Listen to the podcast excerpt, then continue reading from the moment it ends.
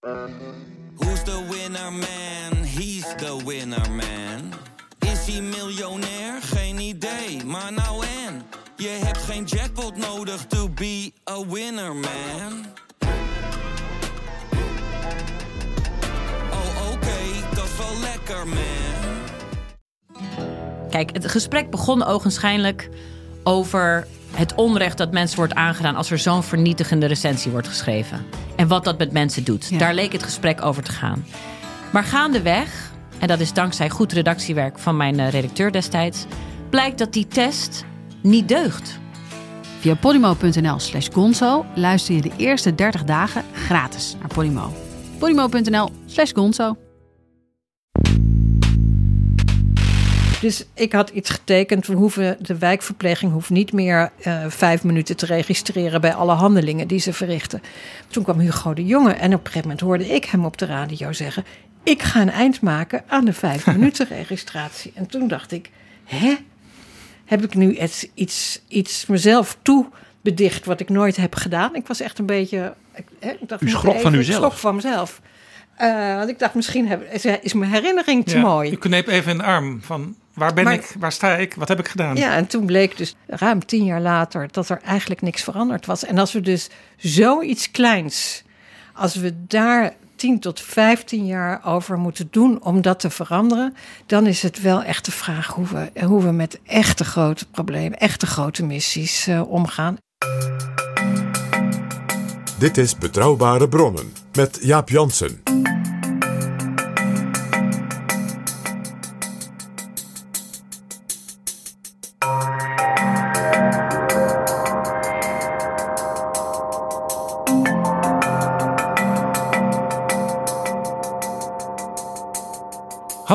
Welkom in Betrouwbare Bronnen aflevering 181 en welkom ook PG.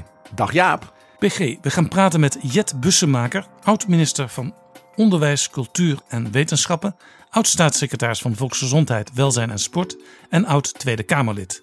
Nu is ze hoogleraar Beleid, Wetenschap en Maatschappelijke Impact aan de Universiteit Leiden en het Leids Universitair Medisch Centrum. En voorzitter van de Raad voor Volksgezondheid en Samenleving. Welkom in Betrouwbare Bronnen, Jet Bussemaker. Dankjewel. Voordat we beginnen wil ik eerst graag nog even de nieuwe vrienden van de show verwelkomen. Onze luisteraars die met een donatie betrouwbare bronnen mede mogelijk maken. De nieuwe vrienden van de afgelopen week zijn Roland, Sietske, Jan, Rick, nog een Rick, Johan, Carlijne, Bert, Martijn, Francine, Chris, Mark, Leo, Esra, Jan en Mark. Bedankt voor jullie hartelijke gift. En we hebben weer iets bijzonders. We doen bij deze aflevering iets extra's voor onze vrienden. Met oud en nieuw gaven we vijf exemplaren cadeau van het boek van PG. En dat doen we deze keer weer. Nu met het boek van Jet Bussemaker, die nu te gast is. Dat boek heet Ministerie van Verbeelding, Idealen en de Politieke Praktijk. Wil jij meedingen naar dit boek, beschikbaar gesteld door uitgeverij Balans? Stuur dan een mailtje met je postadres erin naar betrouwbare bronnen apenstaart dagennacht.nl. En wie weet ben je één van de vijf gelukkigen. Aan het eind van deze aflevering noem ik het adres nog een keer.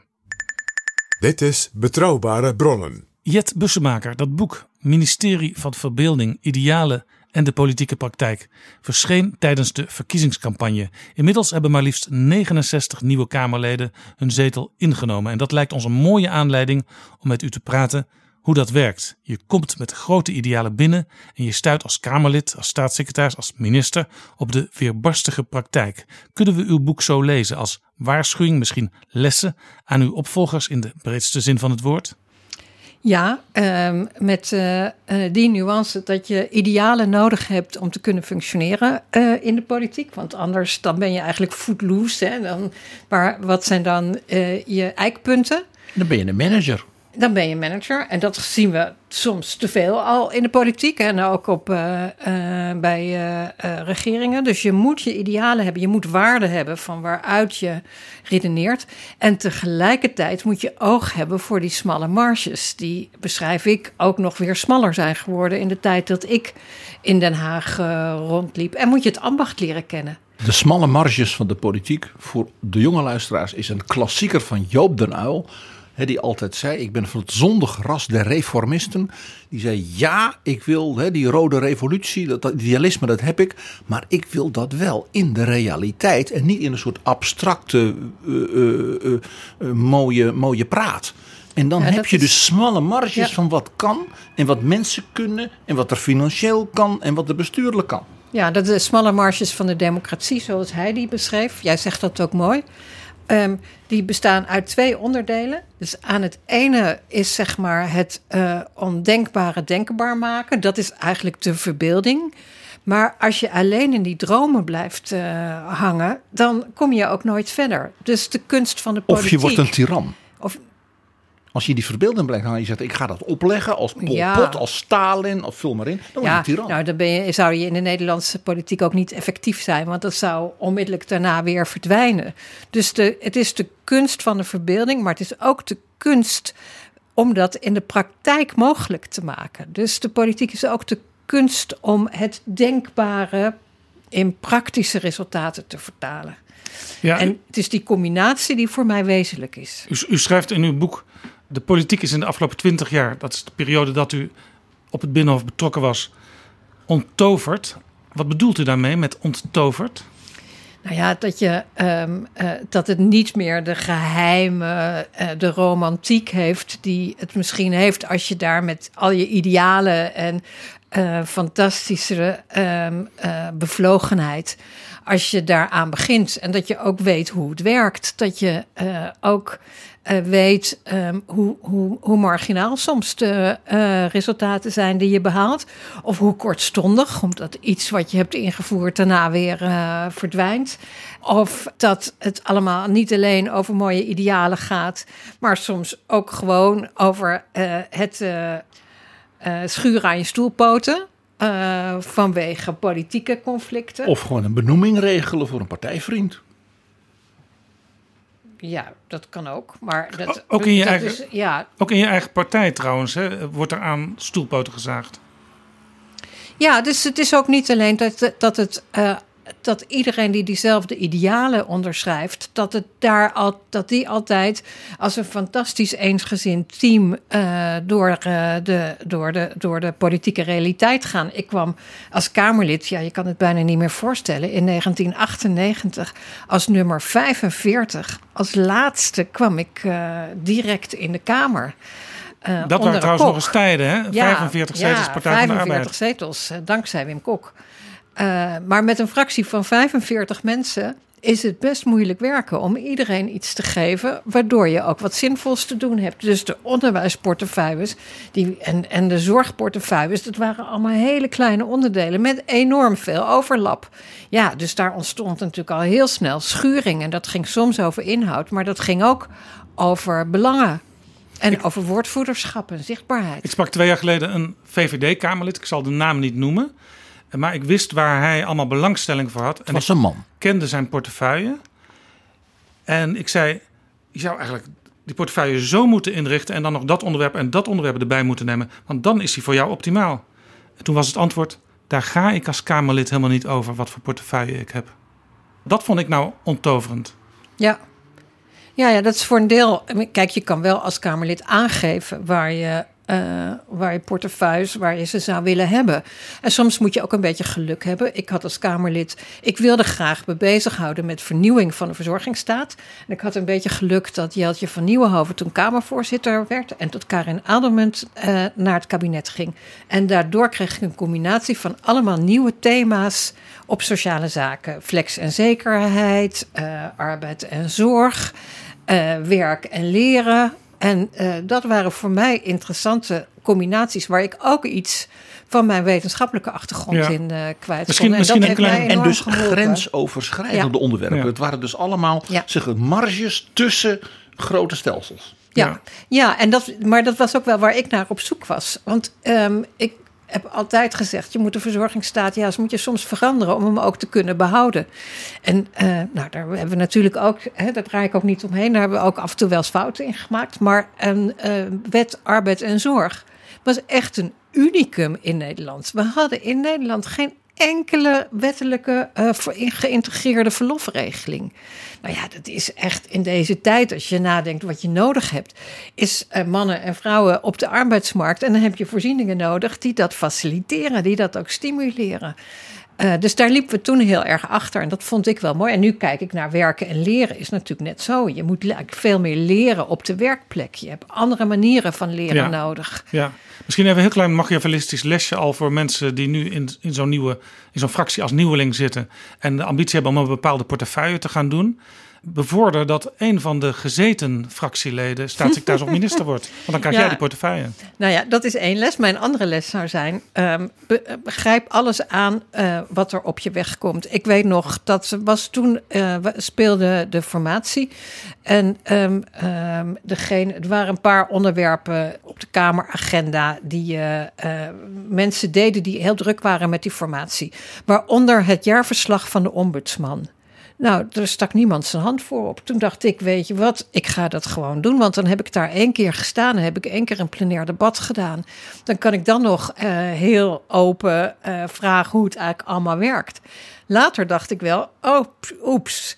Eh, wetende dat als Kamerleden vertrekken...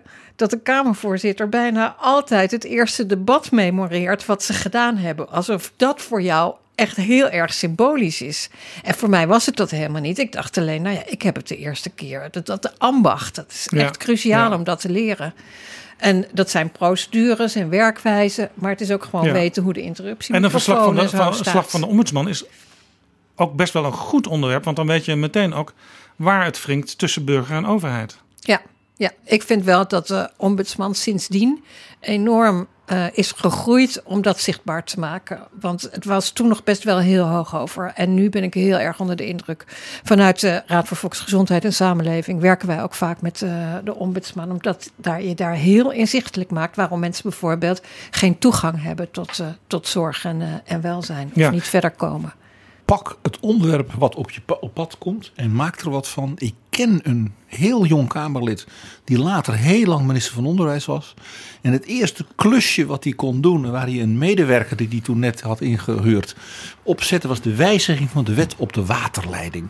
Dat leidde binnen een maand bijna tot een kabinetscrisis. en daarmee was de naam van dat jonge Kamerlid en van die medewerker in één keer gemaakt. Nou ja, maar je ziet dat, dat elk klein onderwerp kan groot worden. Dus ik zou ook zeggen, pak wat op je weg komt en maak er wat van. En het andere is dat ik toch ook wel heel veel geleerd heb... dat je als Kamerlid ook heel veel eigen initiatieven kan nemen. Ook al, ook al ga je niet over je portefeuille... eh, nou ja, voor een deel kan je natuurlijk wel je wensen eh, eh, benoemen. Maar los daarvan heb ik heel veel geleerd van initiatiefwetten maken... eh, conferenties organiseren. Dat kan ook in de, in de Kamer, in de Oude Hoorzittingen. Kamer. Vraag de experts op een terrein waar je zegt van nou, we gaan die mensen een dag eh, uitnodigen. Precies. Ja. Je kan eh, adviezen vragen aan Je hoeft, je hoeft je dus niet als, als, als lid van een grote fractie, ja ze zijn er bijna niet meer, maar je hoeft je dus niet te verliezen in gemierenneuk, details. Nee, je moet eigen projecten. Ik heb een project opgestart over eh, eh, sociaal Europa. Eh, hoe, ook weer daar, weer de grens. Hoe verbind je het sociale beleid landelijk eh, in hoe je denkt over de toekomst van eh, Europa? Want je kan wel toewerken naar een Europese financiële unie en de euro, die was er toen net. Maar hoe denk je eigenlijk over sociale afstemmingen? Wat zou je op landelijk niveau moeten houden? En, wat- hoe kan je Europees daar meer mee? Eigenlijk wat die nieuwe fractie van Volt de bestaande Kamer verweet. Eh, u denkt te weinig integraal Ja. tussen het nationale Ja, en het Europese. Ja, ja, ja, ja. En dat vond ik toen heel mooi om te doen. En dan had ik echt, ja, dat- was geen woordvoerderschap. Dus eh, ik, heb- ik heb dat gewoon bedacht. En daardoor kon ik er een project van maken. Ja. En nu zit er een Nederlander, en dat is Joost Korte. Dat is de baas van alles op het gebied van arbeidsmarkt, sociale ontwikkeling, pensioenen en noem maar op in Europa. En eh, die heeft eh, heel veel te doen. Is er iets wat u pas gaandeweg eigenlijk leerde, waar u een paar keer misschien door schade aan schande wijs moest worden, en wat u eigenlijk het liefst op dag één al had geweten? Als Kamerlid. Ja, over hoe je het aanpakt. Ehm, nou, ik heb, wat ik heb moeten leren. eh, en eh, waar ik ook wel met, met bewondering naar heb gekeken, is eh, hoe met name oppositiepartijen soms heel erg filijn en goed kunnen interromperen. En dat een interruptie dus niet altijd bedoeld is om inhoudelijke kennis eh, te krijgen van een minister. Want ik kwam natuurlijk toch een beetje de debat. wetenschap. Het is geen hè? academisch debat. Nee, en dat je ook je eerste vraag eh, eh, niet stelt om gelijk je punt te maken. Maar dat de beste interrupties die zijn opgebouwd uit drie vragen. Waarbij de eerste vraag eigenlijk vrij open lijkt te zijn. Eh, en eh, ja, daar geef je dan eerlijk antwoord op. Hè. Wordt geacht dat de minister dat doet. En dan achteraf blijkt dat je daar zelf klem hebt eh, gezet. En dit is een enorme kunst. En ja, iemand als Paul Rosenmuller, die kon dat in de tijd dat ik in de Kamer kwam met Wim Kok, die kon dat als geen ander. Wie kon dat heel goed ten opzichte van de minister van OCNW, mevrouw Bussemaker? Jasper van Dijk bijvoorbeeld? Ehm, Jasper van Dijk. Ja, die, SP. die, die, kon dat, eh, die, die was daar wel scherp in, ja. Ja. Ehm, ja, misschien was dat wel degene die dat het meeste. Die, wel- kijk, ik had natuurlijk met ook hier wel ook ehm, eh, GroenLinks en D66, omdat ik op een gegeven moment heel veel met hun met, dat, eh, met het studievoorschot bezig was. ehm behoorden zij tot, voor dat onderwerp, en dat was natuurlijk een heel groot onderwerp, niet meer eh, helemaal tot, eh, eh, tot de oppositie. Nee, Maar Jasper kon mij, wat, wat Paul Rozenmuller ook wel deed met Wim Kok, het om zijn linkse geweten aanspreken. Dat kon Jasper van Dijk heel goed met mij over gelijke kansen. En dan is de eerste vraag, ja, mevrouw de minister, gelijke kansen, daar bent u, is die partij toch ongeveer voor opgericht?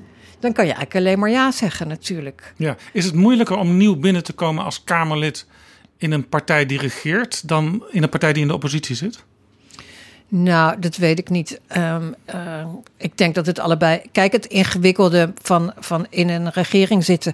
is dat je altijd met heel veel meer belangen rekening eh, moet eh, houden. En dat je ehm, niet alleen kan zeggen wat je vindt. maar ook eh, hoe je zorgt dat je de regering op een goede manier en eerlijk ondersteunt. En die denken daar natuurlijk af en toe anders over. En die vinden het bij ondersteuning bedoelen ze niet controle. En kritisch Nee. volgen. Nou ja, dat, kijk, goed, dat hangt van, van kabinetten en hangt ook van individuele bewindspersonen eh, af. Ehm, maar Kok 2, waaronder ik begon, ja, daar heb ik toch ook wel vaak gemerkt dat bewindslieden, ja, die vonden Kamerleden eigenlijk wel lastig. Laat ons nou gewoon ons werk doen. Ik denk dat het heel belangrijk is dat je toch ook in regeringen daarom eh, ministers hebt die ook zelf Kamerlid zijn geweest, die een beetje weten hoe het werkt. Want ik heb ook wel mensen van buiten gezien die, die, die helemaal geen Kamerervaring hadden. Dreigt die als je van moeilijk hadden ja. om, om de Kamerleden te volgen. Dreigt als je minister of staatssecretaris wordt en je komt van buiten dat je te veel op sleeptouw wordt genomen door je ambtenaren? Nou ja, dat kan ook voor Kamerleden gelden, die, die, eh, die, of ministers gelden die Kamerlid zijn Nou, maar ik bedoel eigenlijk, eh, die ambtenaren die zullen vaak adviseren in de zin van, zo gaat dat hier, dit zijn de processen. Ja, nou ja, dan vind ik eigenlijk dat je ambtenaren geen recht doet. Want ik heb ontzettend veel te danken aan de ambtenaren met wie ik heb gewerkt. En ik zal geen kwaad woord over ze spreken. Eh, zij hebben ook de kennis. Dus daar moet je ook naar luisteren. Maar jij bent wel degene die moet sturen op wat jij in die periode wilt bereiken. En als je, ik ben elke keer als staatssecretaris en als minister met twee A4'tjes begonnen met vier punten vanuit zeg maar mijn overtuiging, mijn waarden, mijn idealen. Waar zou ik iets op eh, willen eh, bereiken? Ja. En ook om dat mee te geven. Want het gaat niet alleen om de techniek van wat je wilt bereiken, maar ook met het verhaal wat je daarmee eh, wilt eh, Ja. vertellen. En volharding. Dat je dus niet bij de eerste de beste tegenwint zegt... oh nou, dan laat ik van die vier punten er maar twee vallen. Ja, en, en, Dat en ze dan, weten, ik ga voorlopig nog wel even door, vrienden. En dan kan het dus wel zijn dat je tegen ambtenaren zegt, die zeggen, maar goed, zo gaat dat hier, of zo hebben we het eerder geprobeerd. En dat je zegt, ja, dat is heel goed dat jullie dat zeggen. En vertel het me nog uitgebreider, want dan ben ik nog beter voorbereid. Maar ik kan dan nog steeds de conclusie trekken dat ik het toch wil gaan doen.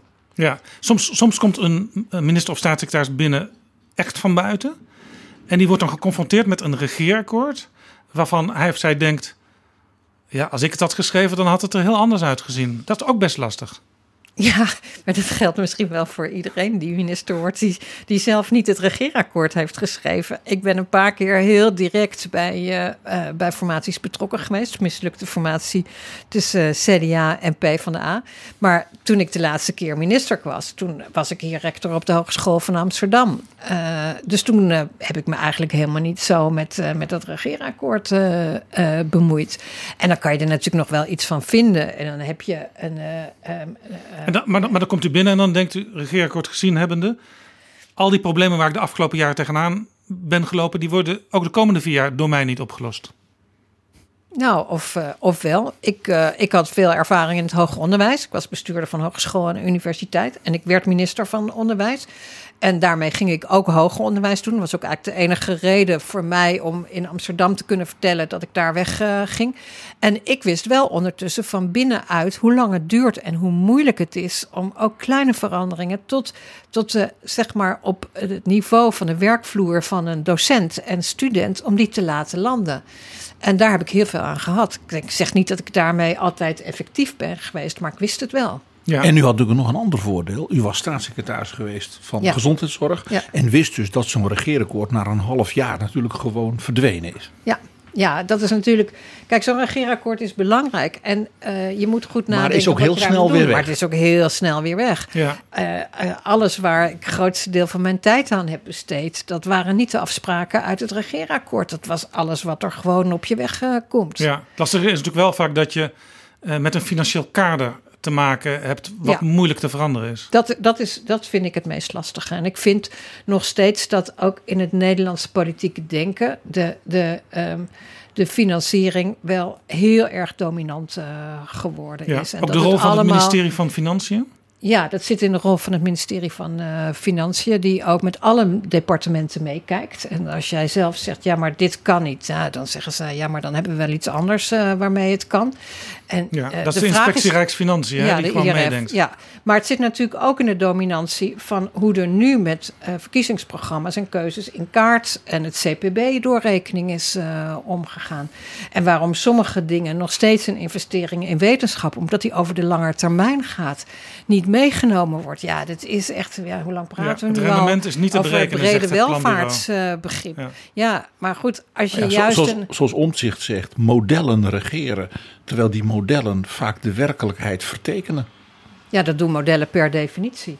En dat is het grote probleem, dat je dus niet, niet loskomt van die modellen. Dus ik vind ook dat je daarom op een hele andere manier zou moeten bespreken hoe je een regeerakkoord in elkaar zet. En ik zou eigenlijk willen beginnen bij de missies op lange termijn. Wat zijn nu echt de uitdagingen waar wij voor staan? Begin daarmee. Ja, u en begin niet met het sociaal-economische motorblok, want dan zit alles al vast. Ja, laat, laat, laten we even kijken naar hoe het het afgelopen jaar ging. U was staatssecretaris van Volksgezondheid en nu adviseert u de regering daarover.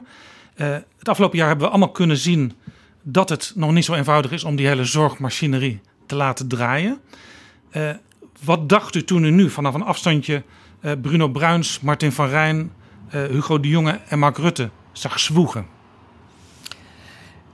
Nou ja, dat we dit wel een beetje met elkaar zo geregeld uh, hebben. Uh, kijk, de bedoeling was dat we um, de, de invloed van de overheid en de verstatelijking zouden um, verminderen om meer um, initiatief van onderop te creëren. om meer samenwerking te creëren, om meer efficiëntie in het systeem te creëren. Maar dat heeft alles bij elkaar tot een stelsel geleid waar eigenlijk um, steeds minder ruimte is om uh, nog te navigeren. Want iedereen heeft zijn eigen belangen. Iedereen heeft zijn eigen protocollen. Iedereen heeft zijn eigen manieren waarop je wordt afgerekend. Heel vaak niet door het ministerie, maar door externe, omdat je een ZBO bent of omdat je een private organisatie uh, bent.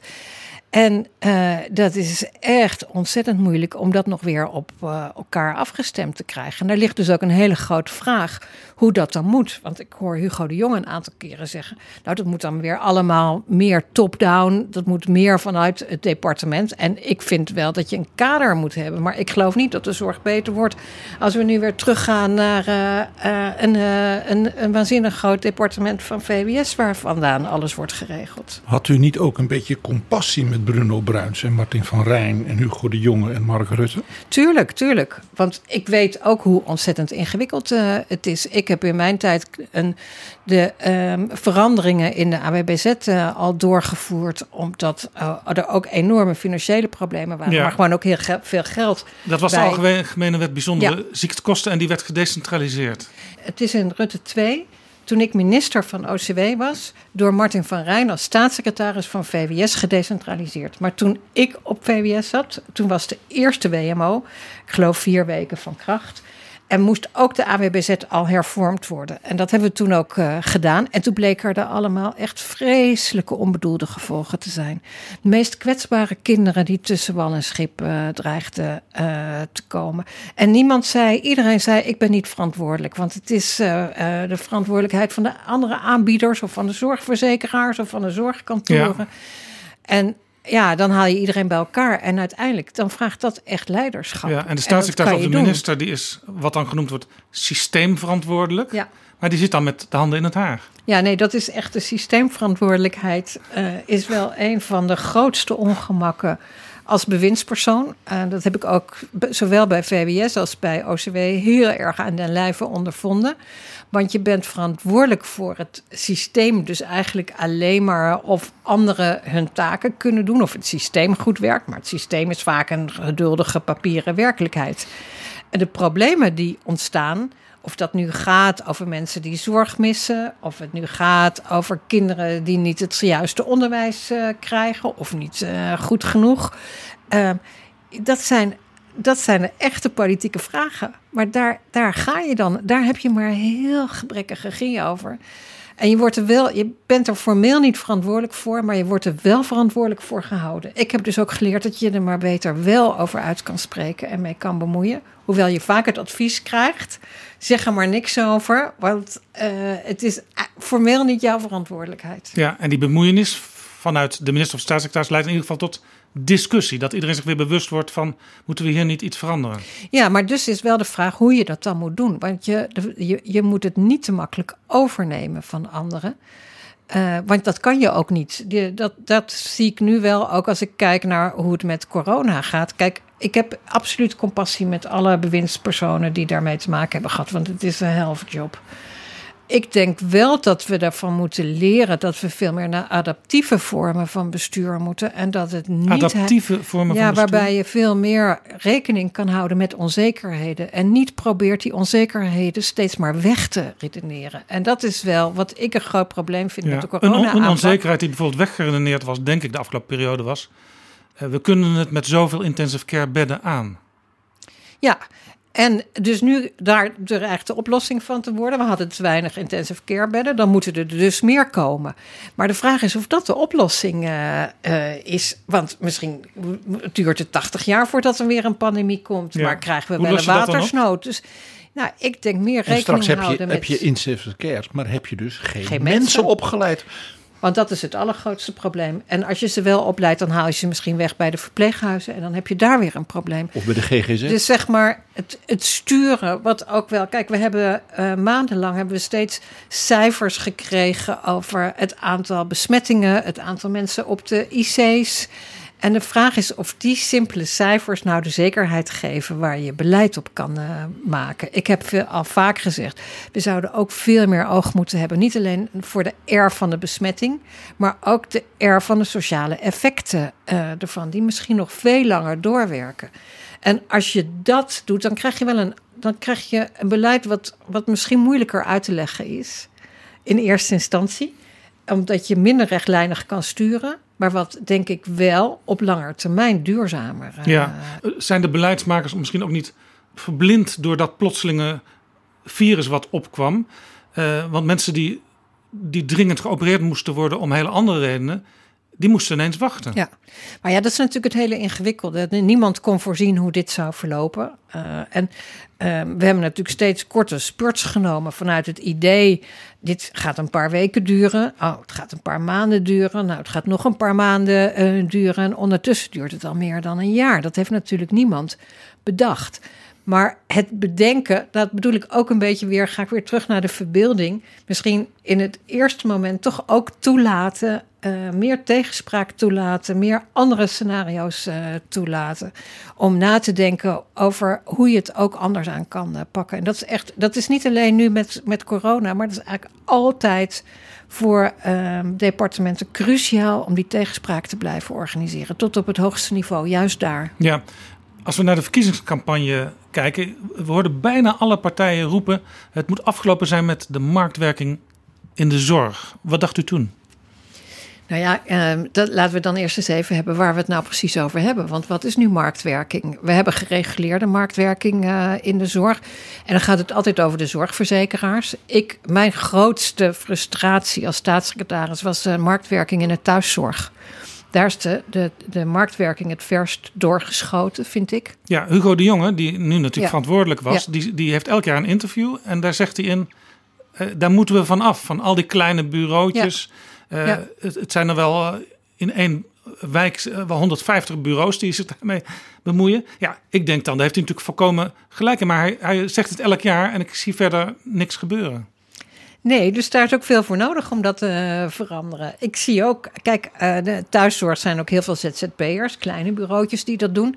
Uh, de vraag is of iedereen toegelaten moet worden. Maar als je echt wat ik zou willen, graag meer samenwerking op wijk- en regioniveau wil hebben, dan heb je zowel de samenwerking tussen het sociale domein en de zorg nodig, als wel een paar partijen, wijkzorg, die, die ook um, het overzicht over de sociale kaart van die wijk uh, heeft, ja, dan, ja. Heb je, dan moet je wel een flink aantal uh, maatregelen. Is dat eigenlijk niet gewoon de andere de, financiering? De, de, ouderwetse wijkzuster? Ja, nou ja, goed. Ik heb uh, de wijkzuster uh, omarmd toen ik er zat. Uh, vond ik heel mooie initiatieven die van onderop kwamen, waarvan ze zeiden: we willen de wijkzuster weer terug. En buurtzorg werkt natuurlijk ook op zo'n soort manier. Die is opgericht toen ik net begon. En um, ik vond het toen wel echt uh, verontrustend om te zien hoe Jos de Blok met zijn buurtzorgteams uh, uh, ontvangen werd en bekeken werd door de grote traditionele thuiszorgorganisaties. En het is helemaal niet zo dat ik vind dat iedereen als buurtzorg moet werken, maar je kon er wel van leren, want de medewerkers die uh, gingen stroomden allemaal naar buurtzorg toe, omdat ze zeiden: hier kan ik weer mijn professie kwijt, ja. hier kan ik waarde in mijn werk leggen. En in plaats van na te denken wat de grote traditionele thuiszorgorganisaties daarvan konden leren voor hun mensen, zeiden ze dat Jos de Blok altijd de krenten uit de pap haalde en dat ik hem voortrok. En ja. nou ja, dus het lerend vermogen, dat is denk ik echt cruciaal. En dat is iets wat de minister samen moet doen met het veld. En daar is marktwerking, is daar een onderdeel van. Maar zonder marktwerking zou je deze problemen ook allemaal uh, hebben. Logge grote thuiszorgorganisaties die niet bereid zijn om samen te werken. Want die zullen ook vanuit hun eigen instellingsbelang gaan denken. Dus we moeten echt wat creatiever denken dan alleen voor of tegen marktwerking. Ja, het alternatief voor marktwerking, wat dan neoliberaal is en dus fout. Hè? Uh, is dan uh, het ziekenfonds moet terug, het zorgfonds. En iedereen is dan het ziekenfondsbrilletje en de hopeloze gebitten van de kinderen uit die tijd vergeten. Nou ja, en, en ook, kijk, dat is natuurlijk wel wat het nieuwe zorgstelsel gebracht heeft. Is het precies het opheffen van het onderscheid tussen privaat verzekeren en ziekenfonds. Uh, als ik nu kijk naar de zorg, dan zie ik wel heel veel inefficiëntie en zie ik ook heel veel productie draaien. Dus zeg maar, het, het betalen voor verrichtingen leidt ertoe dat je mensen steeds meer verrichtingen uh, gaan toepassen. En dat, nou, wat ook de NZA, een zorginstituut, moeten niet meer goed kijken naar wat zinnige zorg uh, is. En dan moet je dus ook weer terug naar de waarde. Niet alleen naar de, de zorg als een afzetmarkt. Um, maar waar voeg je waarde toe door zorg te bieden aan kwaliteit van ja. leven? En dat is een hele ingewikkelde discussie. Maar ik ben blij dat ik ook zorgverzekeraars zie, die nu bijvoorbeeld zeggen: er moet een, um, een zorgplicht, een uh, preventieplicht komen voor verzekeraars, zodat ze niet meer alleen pas gaan vergoeden als je uh, ziek bent, maar dat je um, gaat investeren om uh, preventie te bevorderen. En dan niet alleen zeg maar in de zin van minder roken en gezond eten. Ja, maar ja dit is dus typisch iets wat de politiek kan doen. Je kunt uh, verzekeraars, wat dus marktwerking is, kun je wel iets opleggen. Je kan, ja, je kan de wet veranderen. Kijk, als je, uh, je, je kan. En ondertussen zie ik verzekeraars die dat zelf willen. Dus ik zou zeggen, zoek dat op. En zorg, ga ik weer grens over. Dat bijvoorbeeld zorg- en schuldenaanpak veel meer geïntegreerd worden. Want ik zie mensen ziek worden van bestaansonzekerheid, van hele grote schulden. Nou, daar zijn al mooie voorbeelden van. Van een zorgverzekeraar die dat met een gemeente samen heeft opgepakt. Dat is nou missie voor uh, de toekomst. En daar zie ik meer in dan uh, de discussie over de markt. Hoewel ik vind dat met name bij huisartsen en bij de wijkverpleging, vooral als het gaat om samenwerking, dat, uh, dat daar marktprikkels wel echt verkeerd staan. U als voorzitter van de Raad voor Volksgezondheid en Samenleving uh, heeft nu in een minuut of vier, vijf voor de komende twintig jaar aan adviezen geformuleerd ongeveer aan onderwerpen. Ja, maar die moeten allemaal ook nog uitgewerkt worden. Uh, we hebben het kabinet ook uh, voor de formatie een uh, advies gestuurd. waarin we zeggen dat ook echt wissels omgezet moeten worden. Dus dat we ook bijvoorbeeld af moeten waar we nu alleen maar kijken naar individuele ziekten. Waar ik veel meer naar collectieve preventie zouden moeten kijken. Nou, dat houdt verband met wat ik net zei over schulden en zorg. Maar ook minder naar het instellingsbelang uh, moeten kijken, maar naar het uh, gemeenschappelijke belang. En dat geldt voor het onderwijs overigens ook. Ja, nog één dingetje uit uw politieke uh, praktijk als staatssecretaris.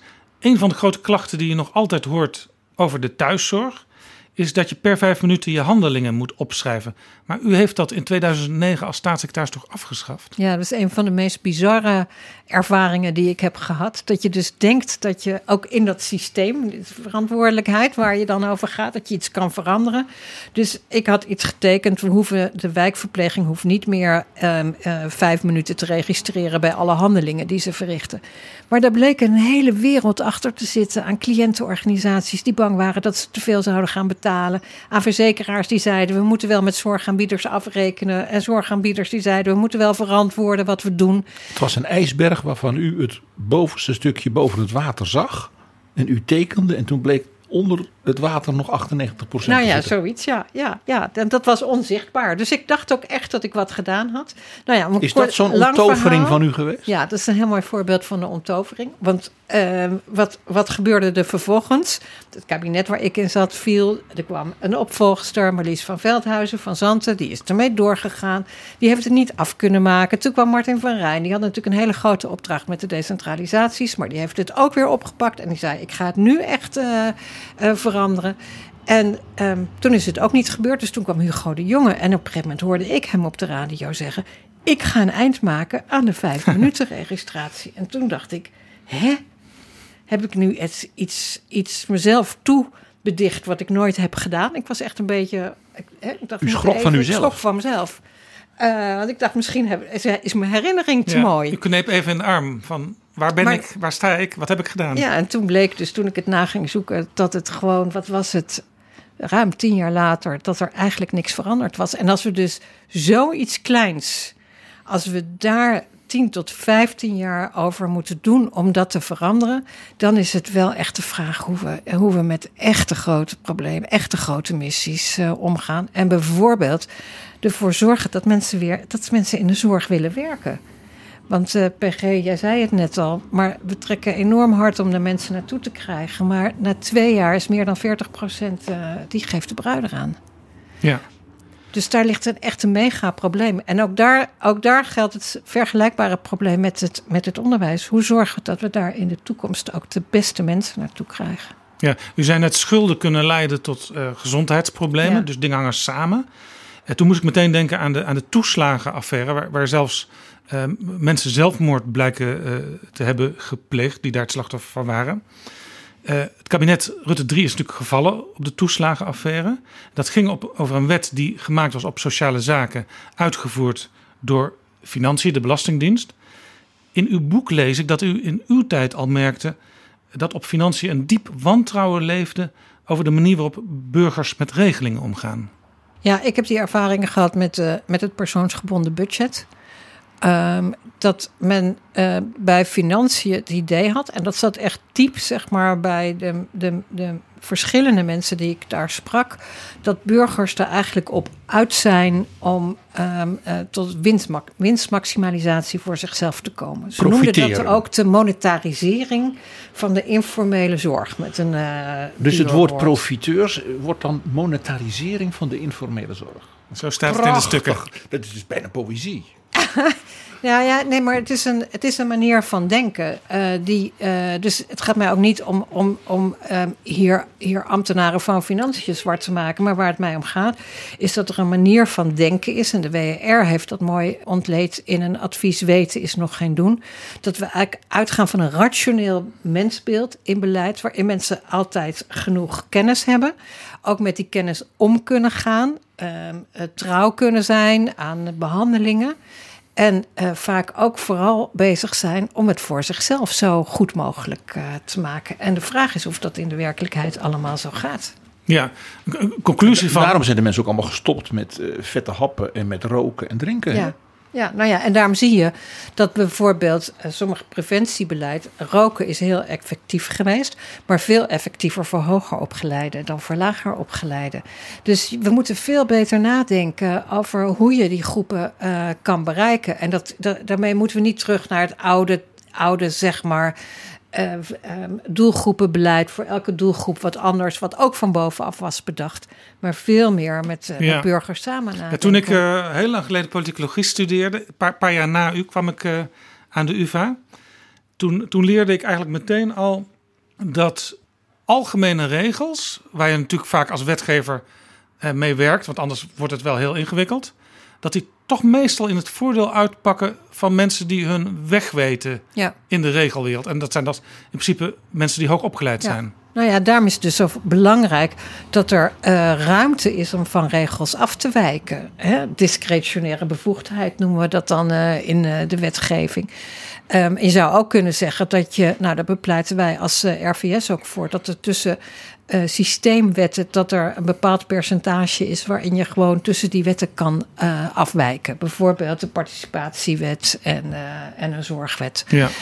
Die of de jeugdzorg is een goed voorbeeld. Waar, heel, waar het heel vaak wringt als je alleen maar kijkt naar de rechtmatigheid. En ik denk dat bij de toeslagen, dat daar, ja, daar heeft, maar daar heeft de Tweede Kamer ook een hele grote rol in gespeeld. Om het zo strak te, te formuleren.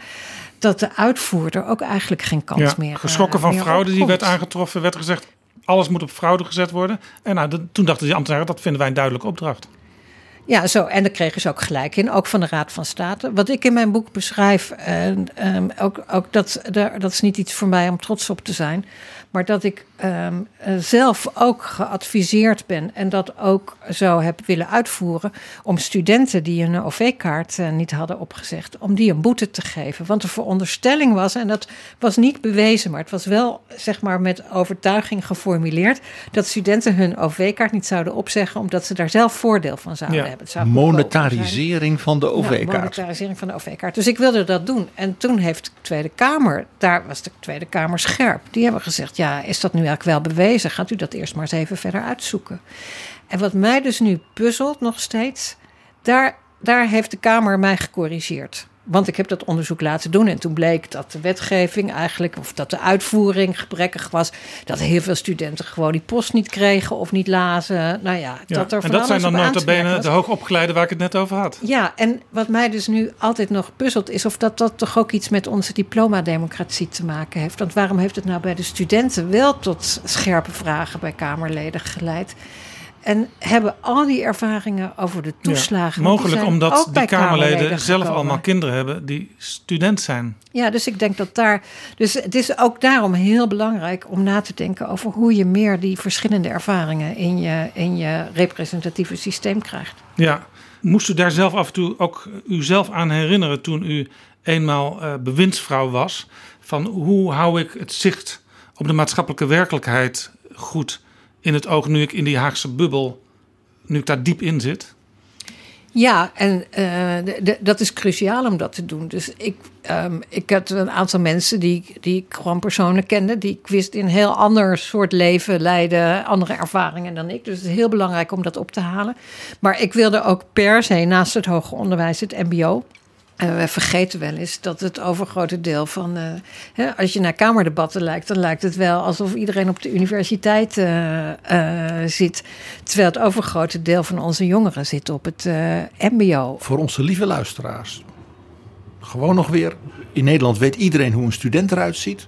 Dat is het jongere neefje van Hans van Balen.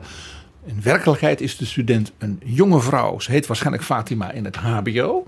En er zijn meer studenten in het MBO dan bij de universiteiten en de hogescholen bij elkaar opgeteld. Gewoon even nog. En dan heb je ook nog, dat wordt ook lang niet altijd eh, beseft, dat het MBO heeft natuurlijk een heleboel niveaus. Nou, ik geloof dat eh, eh, Jan van Zijl, die een tijd voorzitter van de MBO-raad is geweest, die zei wel eens: het verschil, hè, MBO is net zo groot als het verschil tussen VMBO en eh, gymnasium. En heel veel mensen hebben echt, vind ik, toch zeg maar in Den Haag weinig gevoel, weinig compassie, weinig directe ervaring met wat zich op het MBO, zeker op die, die onderste niveaus. Ja, als ik soms daar studenten sprak, dan dacht ik: het is een wonder dat jullie naar school gaan. Die hebben zoveel tegenslag, die hebben, moeten echt op zoveel punten overleven. Dat je bewondering moet hebben en dat je dan niet moet beginnen over een zesjescultuur. Want voor hun, als jij een verslaafde vader hebt en je hebt een moeder waar je mantelzorger voor bent en je Ja. hebt nog een, eh, eh, eigenlijk geen, gaat zonder ontbijt naar school. Nou, dan is het fantastisch als je een zes haalt. Dus ik heb me daar altijd tegen verzet, tegen het beeld. En in Den Haag hebben heel weinig mensen besef dat het bedrijfsleven, dus de praktijk in Nederland, honderd keer meer connecties heeft met het MBO dan met universiteiten bijvoorbeeld. Ja. Dit is Betrouwbare Bronnen, een podcast met betrouwbare bronnen. Even iets heel anders. U was in uw jonge jaren GroenLinkser, Ja. maar u stapte over naar de Partij van de Arbeid.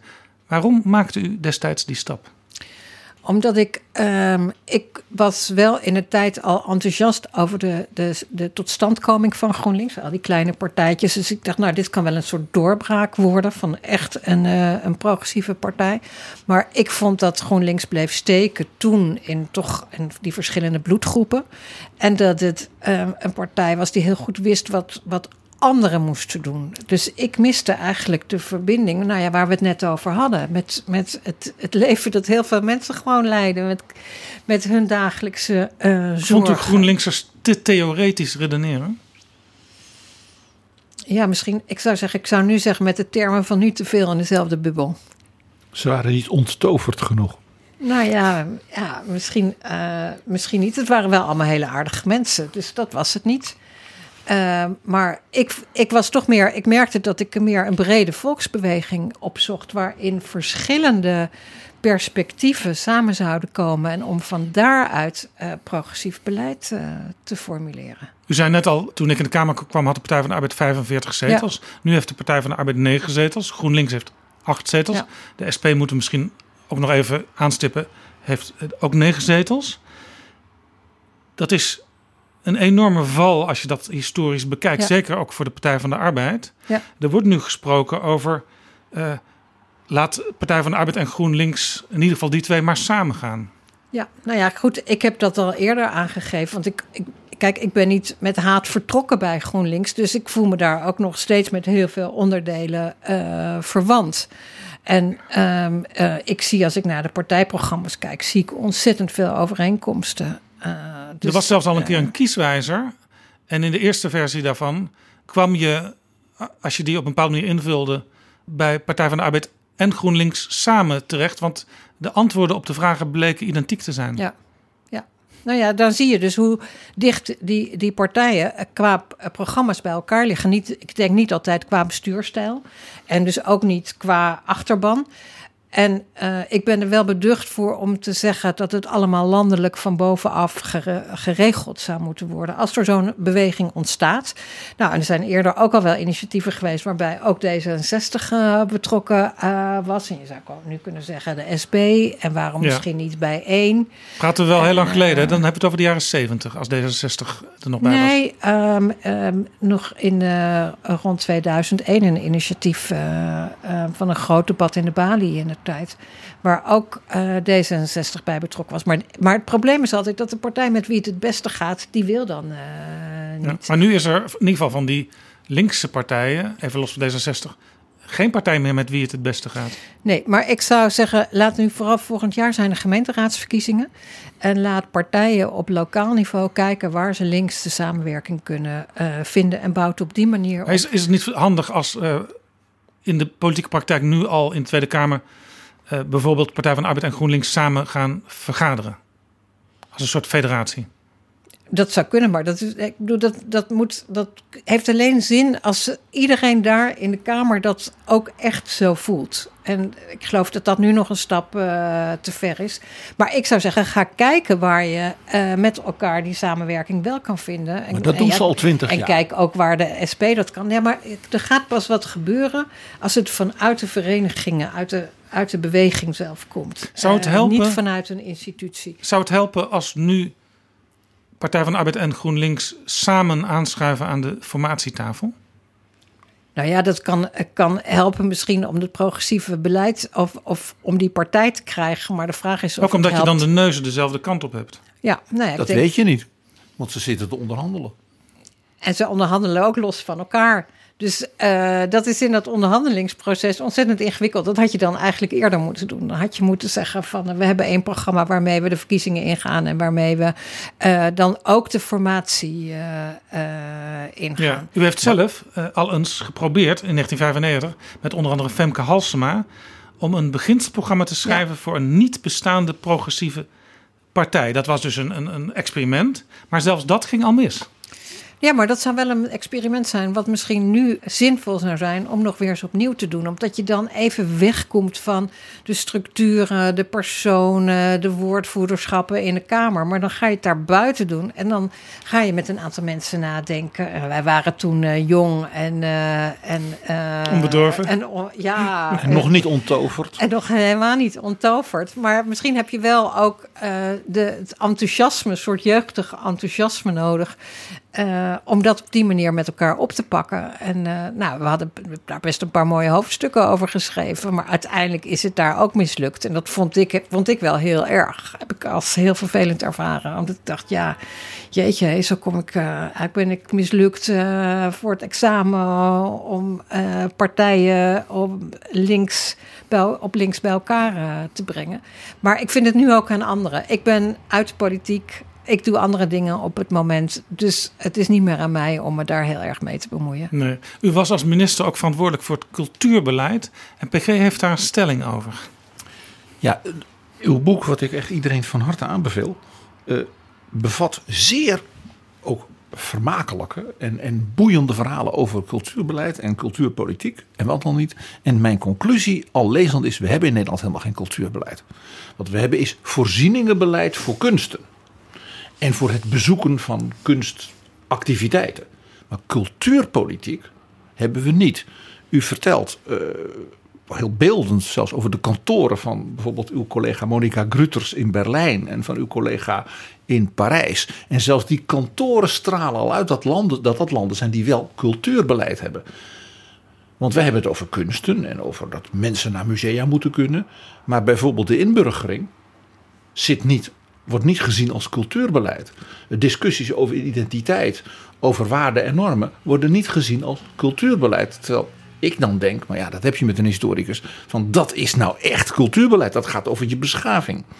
Hoe ziet u dat, nu u geen minister meer bent op dat terrein? Ja, nou, inderdaad, in vergelijking met, met Duitsland en, en Frankrijk, hè, waar, ik, waar ik bij mijn collega's kwam, was inderdaad bijzonder beeldend. Ehm, als ik bij Fleur Pellerin was in Frankrijk, waar ik door de aankoop van Martin en Opium veelvuldig ben geweest, dan zag je eigenlijk dat bijna het Louvre bij Kans een bijkantoor van het ministerie uh, was.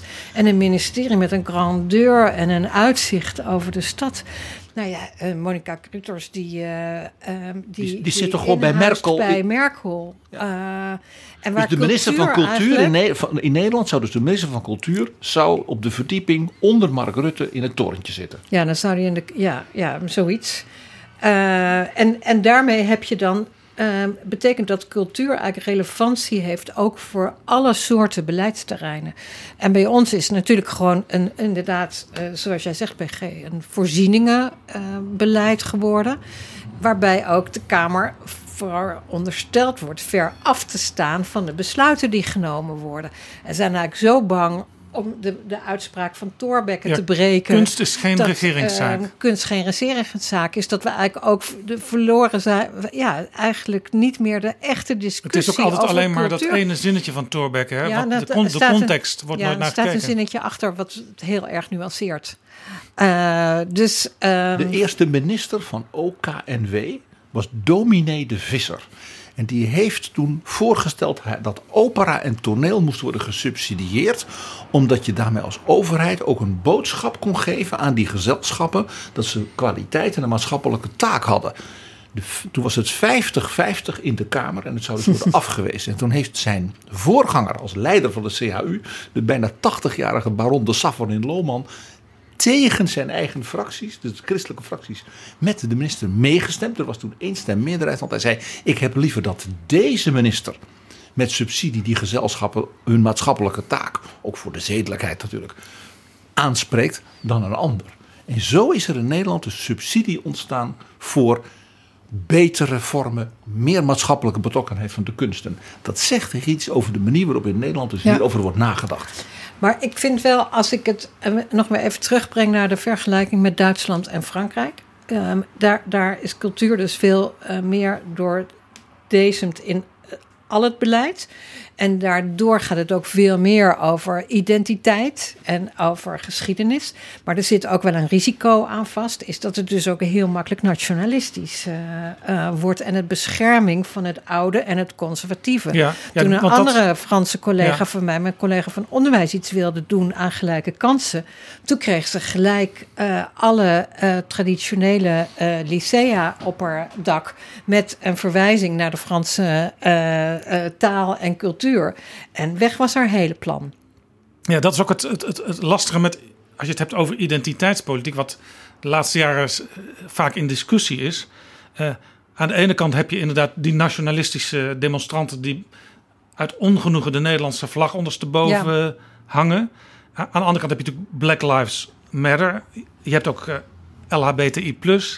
Dat zijn allemaal botsende werelden, lijkt het wel. Ja. Eh, Daarom is het ook cultuur. Maar cultuur is altijd botsend. cultuur kan allebei. Hè? Cultuur kan bruggen bouwen, kan verbinden.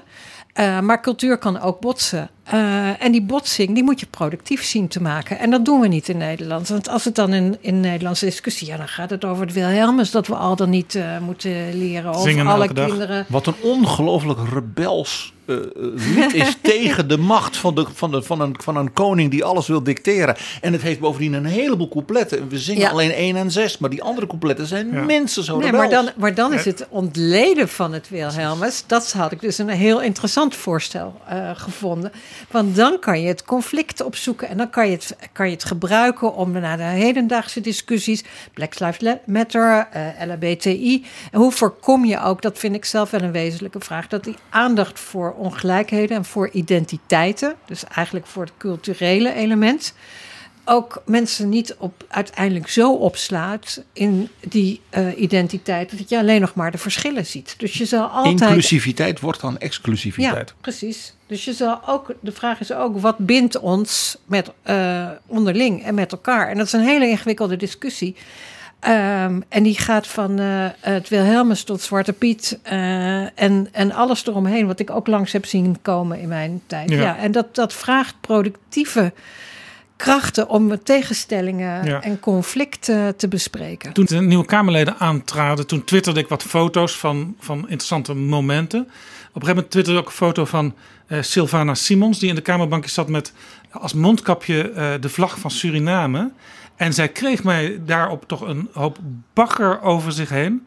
Terwijl je kunt dat ook zien als iets van: ik ben geboren in eh, Paramaribo. Ik geef een statement dat ik ook mijn geschiedenis meeneem naar het parlement nu. Ja, maar zij, maar zij geeft daar zelf betekenis eh, eh, aan. Ik, ik ken deze foto niet, maar ja, kijk, er gaat sowieso enorm veel bagger eh, tegenwoordig. Dus dat is niet de discussie die ik zoek. Ik ben zelf ook echt gewoon echt heel erg. Nee, maar zeg maar, die, de, de, de belangstelling voor elkaar, zoals Ja. u zegt, die, die moet dus op de een of andere manier er zijn, maar die is er niet. Nee. Dus het, wordt, het is, mensen zetten Nee, elkaar meteen het weg. gaat alleen nog maar over meningen ventileren en niet meer over luisteren en vragen stellen. En dat zou een veel interessantere discussie kunnen opleveren. eh, door ook aan Savannah Simons te vragen: waarom doe je dat? Wat is de betekenis hiervan? Wil je conflict opzoeken of wil je verbinding maken naar bepaalde bevolkingsgroepen in Nederland? En dan de vraag: maar hoe ga jij je dan verbinden? Met die andere eh, groepen. Want dat is natuurlijk toch de kunst waar we het in het begin over hadden. Niet alleen de kunst van het verbeelden van de idealen, maar ook de kunst om dat mogelijk te maken.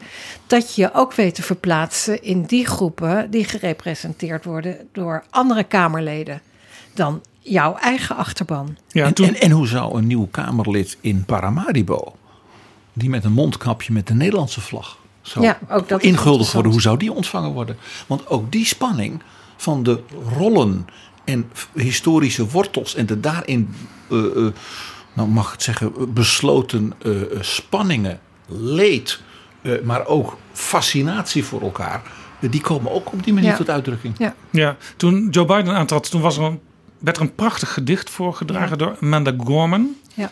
Marieke Lucas Rijneveld zou dat in Nederlands gaan vertalen. En daar kwam een storm van protest en uiteindelijk gaf zij haar opdracht terug. Als u min- nog minister was, dan had ik u nu gevraagd... hoe kijkt u daar als minister tegenaan? Nou, kijk, ja, ik. Dan dit- zegt u waarschijnlijk, de kunst is geen staatszaak. Ja, de kunst is geen staatszaak, dus daar laat ik Ik niet beroep over mij op uit. Thorbecke. Ja, ja, ja, dat is dan het makkelijke Ineens antwoord. bent u liberaal geworden. Kijk, wat ik aan de, ehm, aan de ene kant snap ik wel dat mensen eh, zeggen: zoek nou nog eens verder naar eh, eh, mensen met een biculturele achtergrond. Want ik heb ook zelf ervaren met alle discussies die ik ben gestart over vrouwelijke hoogleraren, vrouwen aan de top, dat er altijd werd gezegd: standaard, ze zijn er niet. Er werd gewoon niet goed genoeg gezocht, dus je moet beter zoeken. Dat geldt hier ook.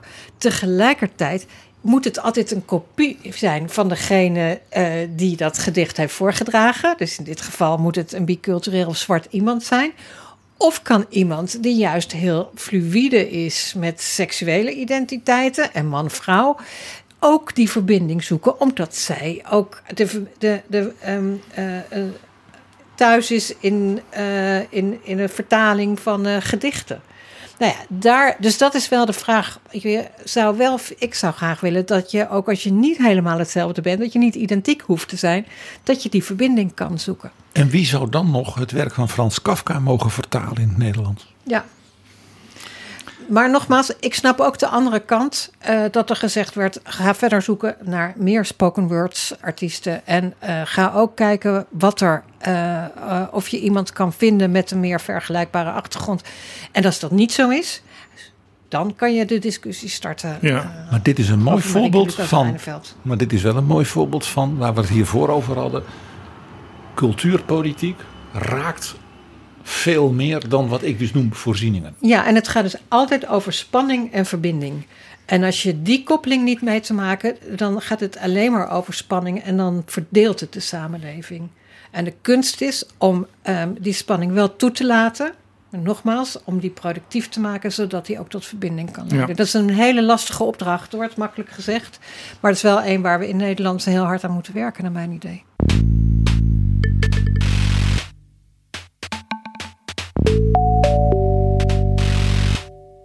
De naam viel al, Marten en Opien. Toen u minister was, werd opeens het schilderij Marten en Opien aangeboden aan Nederland. Nou, het kwam op de markt omdat de eigenaar het wilde verkopen, want hij had geld De nodig. familie de Rothschild. ja, ja, ja, zo is het. Dat was een voor veel mensen en ook voor mij duizelingwekkend bedrag. 160 miljoen euro. Bijna net zoveel als de 200 miljoen die uw voorganger, staatssecretaris Halbe Zijlstra, had bezuinigd op de kunsten. Eh, u werd daar ineens als minister van Cultuur mee geconfronteerd met die zaak. Hoe ging dat? Ja, nou ja, dat eh, ging, begon met een sms'je van eh, Wim Pijpers, toenmalig directeur van het Rijksmuseum. dat ik misschien gebeld zou kunnen worden door mijn Franse collega, omdat hij bezig was. Hij wist dat die schilderijen te koop waren en hij wilde kijken of hij ze kon kopen, al dan niet samen met het Louvre. Dat was het begin. Wat was uw eerste vraag toen aan Wim Pijpers? Wat kost het? Ehm, nou, ik, ik zei, ja, eh, waar wil je dat geld vandaan halen eigenlijk? Want eh, iedereen zat nog heel ontzettend in zijn maag met alle bezuinigingen. Eh, en ook, en wat kan ik daarin betekenen? Ja, u, u zei eigenlijk ook meteen daarmee: ik heb het geld niet. Nee, voor mij was het onbestaanbaar dat ik het geld. Kijk, eh, eh, inderdaad, de, de, de effecten van de bezuinigingen van mijn voorganger, die waren echt desastreus voor heel veel organisaties. Voor Het kunstenaars, was ongeveer een voor kwart van het totale budget, hè? Ja, ja, en dat werd dus op dat moment juist ook heel erg voelbaar. Want die effecten van die bezuinigingen, die begonnen in mijn periode neer te eh, slaan. En eh, ik dacht, ja, er zijn dus hier allemaal eh, groeperingen, gezelschappen, individuele kunstenaars die hun werk verliezen. Die musea die, die bijna dicht moeten, waar geen publiek meer in kan. En dan gaan we, zouden we twee schilderijen gaan, eh, gaan kopen. En die heel schilderijen, als ik het goed begrijp, want dat is het soort details dat mij als historicus natuurlijk enorm boeit, die hingen op de slaapkamer, op de slaapkamer. van meneer en mevrouw Ja. de Rothschild. Hè? Ik ben nooit op die slaapkamer eh, eh, geweest. Er is mij ook wel gezegd dat ze daar al heel lang hingen. En dat ze daardoor ook was een waas. eh, ik geloof ook dat er gerookt werd. Ze waren niet bepaald in, goed onderhouden. In die slaapkamer. Nee, dus er moest heel veel aan gebeuren. Maar het begon eigenlijk echt politiek te worden. Toen eh, Wim Pijpen samen met eh, Alexander Pechtold. eh, Fractieleider van D66 in de Kamer en toen. liefhebber van kunst, een oud veilingmeester. Dus die vonden elkaar. En iemand die ook van het politieke spel houdt. Ja, ja, andere Kamerleden uitnodigden ehm, om bijeen te komen om te kijken of ze steun konden vinden om die schilderijen te kopen. Ja, dat was voor mij echt verbijsterend dat opeens dat zij. En Pechtold had ook meteen voor elk betrokken Kamerlid Ja, een ideetje van dan is het in jouw kringen ook acceptabel. Bijvoorbeeld voor de SGP had hij bedacht, als we die schilderijen eenmaal hebben, dan gaan we een tocht door de regio's organiseren. ja, ja. En tegen GroenLinks zeiden- hadden ze gezegd dat het eigenlijk vluchtelingen uit eh, Antwerpen eh, waren. En Geert Wilders die er niet bij was, die niet eh, mee wilde doen. Daar zeiden ze tegen, ja, als we het niet kopen, dan gaat het misschien naar eh Saoedi-Arabië. En dan ben jij de schuldige. Eh, dus ja, nee, dat hebben ze. bij- ik was er niet bij, maar dat hebben ze magistraal gedaan. Alleen het probleem daarna was natuurlijk dat eh, eh, Mark Rutte, die, het was vlak voor de algemene politieke beschouwingen, en die dacht, ja, ja, dan moet ik die schilderijen maar kopen. Die is natuurlijk super pragmatisch in dat soort dingen. En die zei Dan hebben we dit ook. Dijsselbloem, los het maar op. En eh, ja, dan komt minister van Financiën gaat naar de vakminister. Dus die kwam weer eh, bij mij. Dus ik dacht, ik zit aan de ene kant met een enorme bezuiniging van mijn voorganger opgescheept. En u zat natuurlijk met een hele strakke partijgenoot op financiën, de heer Dijsselbloem, die natuurlijk zei: Wat een geweldig goed idee, Jet. 160 miljoen, snij dat even uit die studiebeurzen, dan is dat ook weer gedekt. Nou, nee, dat Want kan zo ik niet, gaat dat. Dat kan ik niet bevestigen, maar die gaan altijd terug naar de vakminister. Dus dat was niet de bedoeling, hè, zeg ik er eerlijk bij, van, van Pechtold. Die wilde, eh, die wilde eigenlijk dat het uit de, de, de algemene rijkskas eh, betaald werd. Maar we hadden het eerder over strakke financiële kaders. Ja, dat is dus helemaal niet zo. eh ja, Pijpers ging, eerst nog, ging eh, op het eerst nog netjes van nee, ik ga dat op de particuliere markt Hij ophalen, wou dat particuliere markt en hij wou proberen om het dan te delen. Dat de overheid een deel zou eh, betalen. En die algemene politieke beschouwingen die kwamen steeds dichterbij. En in eh, Frankrijk kreeg de minister spijt dat ze die eh, vergunning, exportvergunning, had afgegeven. Dus er kwamen steeds meer elementen in het spel, waardoor het ook super En er kwamen ook anti-Franse sentimenten, speelden een nadrukkelijke rol bij. Ja, want het sommige leuke was, of misschien ook wel het, het navrante, eh, voor sommigen, dat Halbe Zijlstra, die natuurlijk eerst die, zelf als staatssecretaris die bezuiniging Ja. had doorgevoerd, nu met het Nederlandse vlaggetje erbij stond van haal die dingen maar naar Nederland. Ja, Pechtold en Halbe Zijlstra hadden echt het, eh, het voortouw eh, als fractievoorzitters eh, in de Tweede Kamer. En ja, die vonden het ook eh, ja, onderdeel van het politieke eh, spel. Maar het werd, Ja. werd, wel, werd wel steeds Het een gevaarlijker. Het, was echt een Het gevaarlijk werd wel spel. oranje tegen de Fransen 1-0. Ja, hè? en, en dat was, kijk, ik was vanaf het allereerste begin, vond ik het idee van samen die twee schilderijen kopen, want daar ging het allereerste begin over, vond ik interessant. Ik vond het ook vanuit het Europese perspectief interessant. Die schilderijen hebben een geschiedenis in Frankrijk en Nederland. Ga Ja. kijken of het kan. En het idee was ook om ze dan om de paar jaar Precies. in een van de landen Nou, dat zo is het uiteindelijk ook gegaan, maar via een hele grote omweg. Want de eh, Tweede Kamerleden die betrokken waren, die wilden gewoon die twee, en het Rijksmuseum ook, die wilden vooral die twee schilderijen naar Nederland en niet bij de Fransen eh, hebben. Dus er zat, zat echt een enorme culturele machtsstrijd tussen Frankrijk en Nederland. Ja, dit kan je dus eh, ook achter. gebeuren. Hè? Dan ben je, zit je op die mooie plek, je bent minister. Maar dan gaat ineens de Tweede Kamer en ook nog twee hele gewiekste Kamerleden die het voortouw nemen, die gaan op jouw stoel zitten. Ja, dit is een heel mooi voorbeeld. Ik bedoel, dit zal nooit in een regeerakkoord eh, staan. Maar het heeft mij, denk ik, wel een half jaar... heeft het eh, ongeveer de helft van mijn tijd eh, gekost. En Jaap, nu ga ik een aantal feiten noemen. Want mevrouw Bussemaker is natuurlijk veel te beschaafd eh, om die dingen te doen. Dus dan doe ik dat. Ten eerste, die twee schilderijen die je natuurlijk nooit uit elkaar moest halen. Want die waren gemaakt als huwelijksschilderij Ja. van dat echtpaar. Dus heel nadrukkelijk ook in hun letterlijk en figuurlijk paasbest. In hun allermooiste kleding. Als, als, als, als ja, conspicuous consumption. Zoals dat in de baroktijd eh, van Rembrandt werd beleefd. Dus die moest je samen doen. En dat zou dan 160 miljoen kosten. En wat is er nu uitgekomen? Het heeft 80 miljoen gekost. Dus de Hollanders hebben dankzij minister Bussemaker voor de helft van het geld de beide schilderijen gekregen. En ik ga er nog iets bij zeggen: 160 miljoen, dat klinkt als heel veel geld. Het is helemaal niks. Het is helemaal niks. Want Frenkie de Jong, of Messi, of Ronaldo, die zijn allemaal veel duurder en daar hoor je nooit iemand over. Nee, kijk, het gaat niet. kijk, Die schilderijen zijn natuurlijk echt zijn hele bijzondere schilderijen. En het zijn eh, eh, eh, schilderijen van Rembrandt. Die, die, die En die stoppen niet over vijf jaar met omdat ze een, een, een, een blessure hebben gekregen, zodat ze niks meer kunnen doen. Nee, en ik, wa- wat voor mij de motivering was om me er ook wel direct zelf mee te bemoeien, was om te voorkomen dat die schilderijen naar de private markt zouden gaan. Daarom had ik ook met Naar mijn collega, precies, eh, van minister eh, Fleur Pellerin uit eh, Frankrijk, de afspraak. Wij gaan samen kijken of we überhaupt iets kunnen betekenen, of dat nou juridisch of financieel. Kijk, Navrante was de vergelijking met eh, het samengaan met die enorme bezuiniging eh, van, eh van Halbe Zijlstra uit Rutte 1. Dat maakt het, vond voor mij heel erg ingewikkeld om met die twee sporen tegelijkertijd bezig te zijn. En me te zeggen, nou laten we die schilderijen maar kopen. Dus ik heb me heel erg verzet om de rijksbijdrage, om die op een of andere manier van mijn departement te laten komen. Ik zei, ja, als de Kamer dit wil, dan moeten zij ook maar bedenken waar het dan in die hele rijksbegroting vandaan moet komen. Ja, uw, uw- collega uit Frankrijk is uiteindelijk afgetreden. Hè? Dat ook, had ook hiermee te maken. Ja, die is vrij snel eh, hierna eh afgetreden. Er speelden ook andere dingen eh, mee. Haar gebrekkige kennis over een Nobelprijswinnaar, een Franse Nobelprijswinnaar. Ehm, ehm, ik geloof ook een kabinetswisseling die makkelijker gaan in Frankrijk dan, dan in Nederland. Maar dit heeft zeker meegespeeld.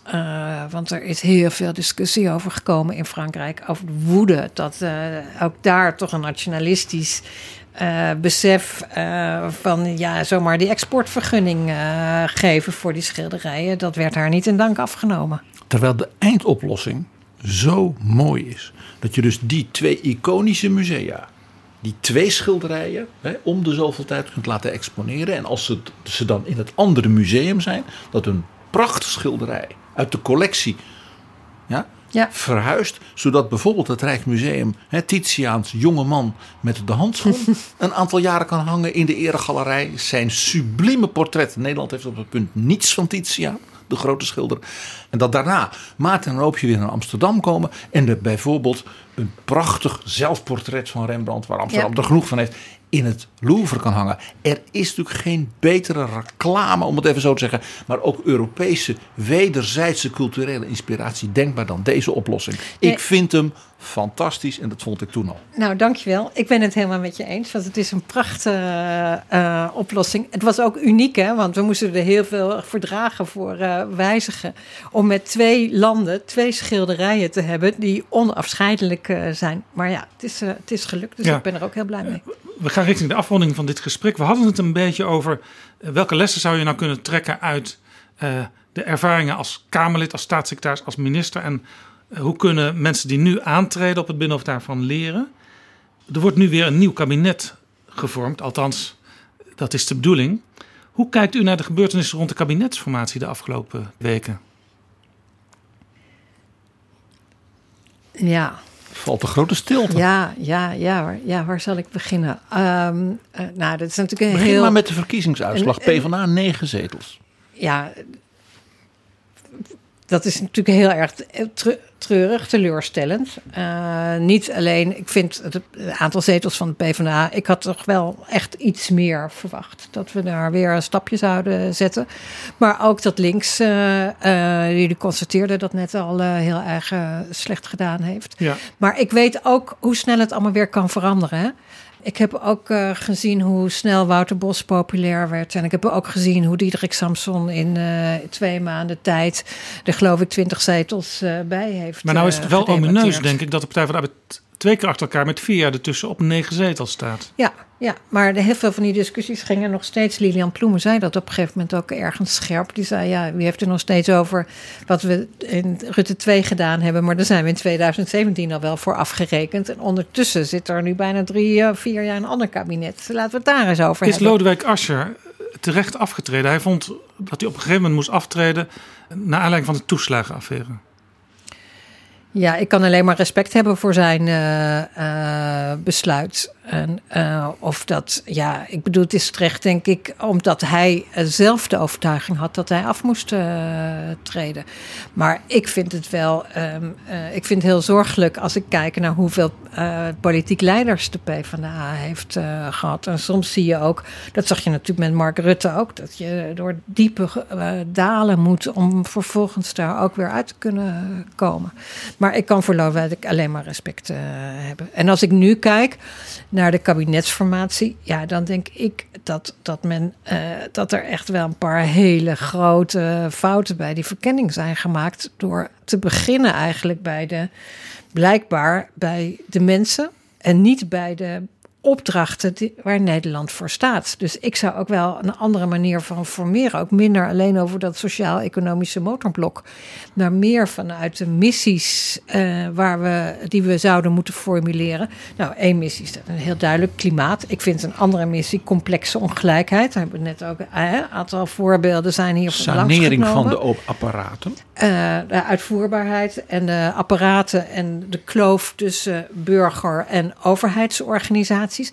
Dus er zijn echt wel een aantal mega-opdrachten die allemaal over departementen heen gaan. Huizen, ook voor studenten en voor Ja. jonge mensen die in... Ja. eh, Nou ja, en voor ouderen, want die houden nu heel veel woningen voor eh, gezinnen bezet.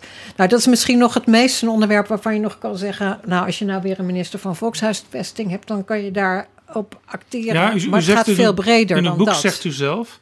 misschien moeten we ministeries als organisatievorm maar helemaal opheffen. Maar dat, dan, dat is een horreur voor heel veel mensen die in Den Haag werken. Ja, nou ja, misschien. Eh, kijk, eh, eh, misschien hoef je ze ook niet allemaal op te heffen. Maar stel nou dat je een aantal van die missies gaat Algemene formuleren. zaken blijft. Nou, ja, nee, Financiën kan wel weg, had ik begrepen. Eh, als je nou werkt vanuit eh, missies, dan ga je kijken wat willen we de komende jaren bereiken. Ook over doelen waar je dan breed eh, draagvlak voor moet vinden. Want het moet verder gaan dan over vier jaar. En wat heb je daar dan voor nodig? En welke kennis heb je daarvoor nodig? En welke ervaring heb je daarvoor nodig? En waar zit die? En bij welke departementen zit die? Dus dan krijg je meer projectgroepen. Wat nu wel zo af en toe geprobeerd wordt. Maar het is allemaal heel erg mondjesmaat. Maar het moet echt vanuit de inhoud. En het is, het is allemaal ook hier makkelijk gezegd. Maar je ziet dat die departement, departementale structuren en ook zeg maar de indeling van ministers die daarover gaan, ook heel erg veel vernieuwing tegenhoudt. En ik noemde in het begin een aantal voorbeelden van juist over terreinen die verbonden moesten worden met elkaar. En dat is nu voor de toekomst is dat ook cruciaal dat je dat uh, gaat doen. Dus de samenwerking tussen departementen, die moet veel en veel meer. En dan, nou, we hebben uh, bij de VN hebben we de Sustainable Development Goals.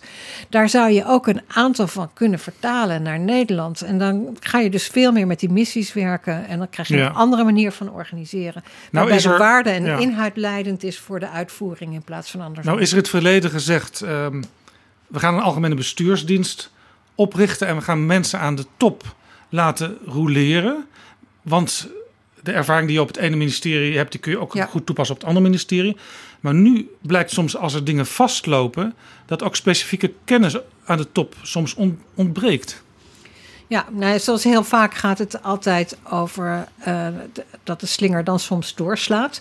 Vroeger had je wel ambtenaren die, eh, die 30 jaar op eh, één dossier en één directie bepaalden. En dat moet je ook niet hebben. Dus dat je eh, rondkijkt, eh, dat vind ik heel logisch.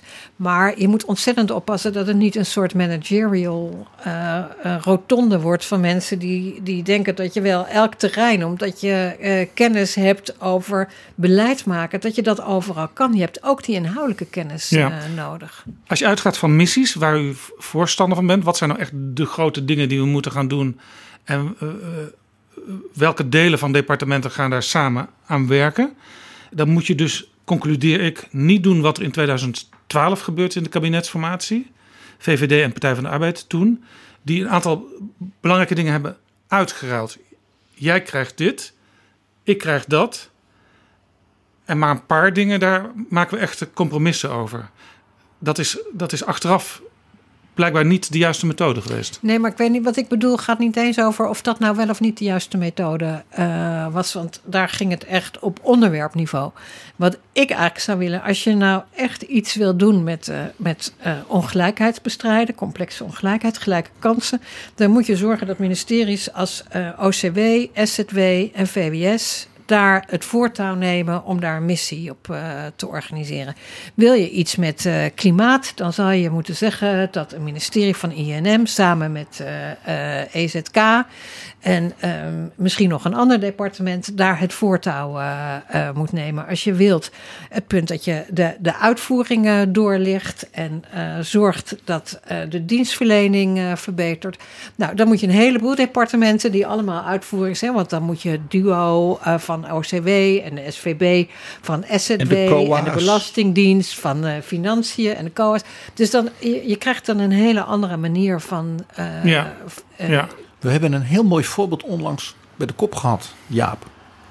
We hadden een fascinerend gesprek op nationaal en wereldniveau met Henk Ovink, de watergezant Ja, ja. van Nederland. Ja. Dat is nou een mooi voorbeeld van Ja. zo'n Ja. VN SDG, Ja, Social, wat het, Sustainable Development Goal, Ja. waar Nederland blijkbaar in staat is, wam, daar de leiding te pakken. Waarom doen we dat soort dingen niet ook in ja. eigen land? Ja, de duurzame ontwikkelingsdoelen, dat wat in feite ook een aantal missies zijn. Ja, ja. Om bijvoorbeeld de armoede de wereld uit te helpen, om Ja. iedereen goed onderwijs te geven. Nou, en dat voorbeeld van Henk Ovink, want ik heb ook wel, toen ik minister was, met hem gesproken. Wat ik interessant was, zitten dus ook allemaal elementen in die met erfgoed te maken hebben, met cultuur te maken hebben. Eh, de eh, manier waarop we ons land hebben. Nou, polders en dijken, ouder is er niet. en dijken, eh, molens, et cetera. Dus, daar, dus ook op die manier kan je op een andere manier gaan denken. Ja. En beleid integreren. Het is een beetje dat nieuw sociaal contract van Omtzigt. Als hij dat ermee bedoelt. Dat, zo heb ik het nog niet gelezen, maar eh, als hij dat ermee bedoelt, dan komen Ja. we dicht bij elkaar. We kunnen denk ik met z'n drieën wel vaststellen dat het vertrouwen tussen de partijen onderling geschaad is de afgelopen weken. Misschien nog een laatste tip in dit gesprek van u. Hoe kun je dat vertrouwen weer helen? En hoe kun je ervoor zorgen dat er ja, toch binnen een paar weken vier, misschien vijf partijen aan tafel zitten die zich over die grote onderwerpen kunnen gaan buigen? Ja, dat zou ik. Dat is echt aan de partijen zelf. Uh, ik, ik weet niet genoeg. Ik zie ook dat het vertrouwen zeer geschonden is. Dus het begint ermee dat het vertrouwen weer uh, uh, teruggewonnen moet worden. En misschien moet je dan ook iets breder kijken. Want je blijft anders in dat kleine kringetje van mensen die elkaar toch al de hele tijd tegenkomen. En soms helpt dat niet. en moet je een breder perspectief kijken hebben. Om van daaruit weer. Dus misschien moet je daar ook even meer vanuit die missies, vanuit een andere manier van denken gaan dat is wel lastig voor bijvoorbeeld iemand als Mark Rutte, die heel erg vanuit die managersstijl opereert. Ja. Ja, nou ja, dan moet je, in de politiek moet je vaak jezelf weer helemaal opnieuw uh, uh, uitvinden. Maar, uh, maar nogmaals, dat is echt aan de partijen die, die daar nu mee bezig zijn. En vooral aan degenen die gewonnen hebben. In de formatie is het vaak zo dat mensen als Kim Putters, Mariette Hamer, dat die langskomen bij de informateur en de partijen die als het met elkaar proberen te kijken. Zou u niet ook moeten langskomen vanuit uw raad? Nou ja, kijk, wij hebben al een advies uh, geschreven uh, aan het kabinet. Maar natuurlijk, als informateurs zouden willen dat wij langskomen, dan, uh, dan zijn we daartoe buitengewoon graag bereid. Wat is het eerste wat u dan tegen ze zou zeggen? Nou, dat je op een andere manier na moet denken over hoe je je beleid gaat uh, vormgeven, hoe je dat gaat uh, formuleren. En dat uh, problemen in de zorg die we nu zien bij corona, dat dat voor een heel groot deel ook samenlevingsproblemen zijn en andersom. Dus dat je die verbinding moet maken. Jet Bussemaker, hartelijk dank voor dit mooie, inzichtelijke gesprek. En tegen de luisteraars zeg ik, lees dat boek Ministerie van Verbeelding, Idealen en de Politieke Praktijk, uitgegeven door Balans. Dank u wel. Graag gedaan.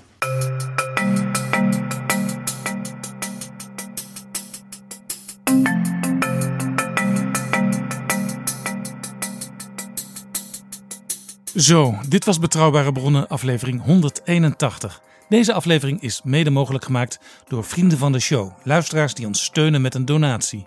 Wil jij ons ook helpen? Ga naar vriendvandeshow.nl/slash bb. En ben jij al vriend of word je het nu? Dan kun je meedingen naar een van de vijf exemplaren van het boek van Jet Bussemaker, beschikbaar gesteld door uitgeverij Balans. Stuur daarvoor een mailtje met je postadres erin vermeld naar betrouwbare bronnen apenstaart dag en nacht.nl. Ik herhaal betrouwbare bronnen. Tot volgende keer. Betrouwbare bronnen wordt gemaakt door Jaap Jansen in samenwerking met dag en nacht.nl.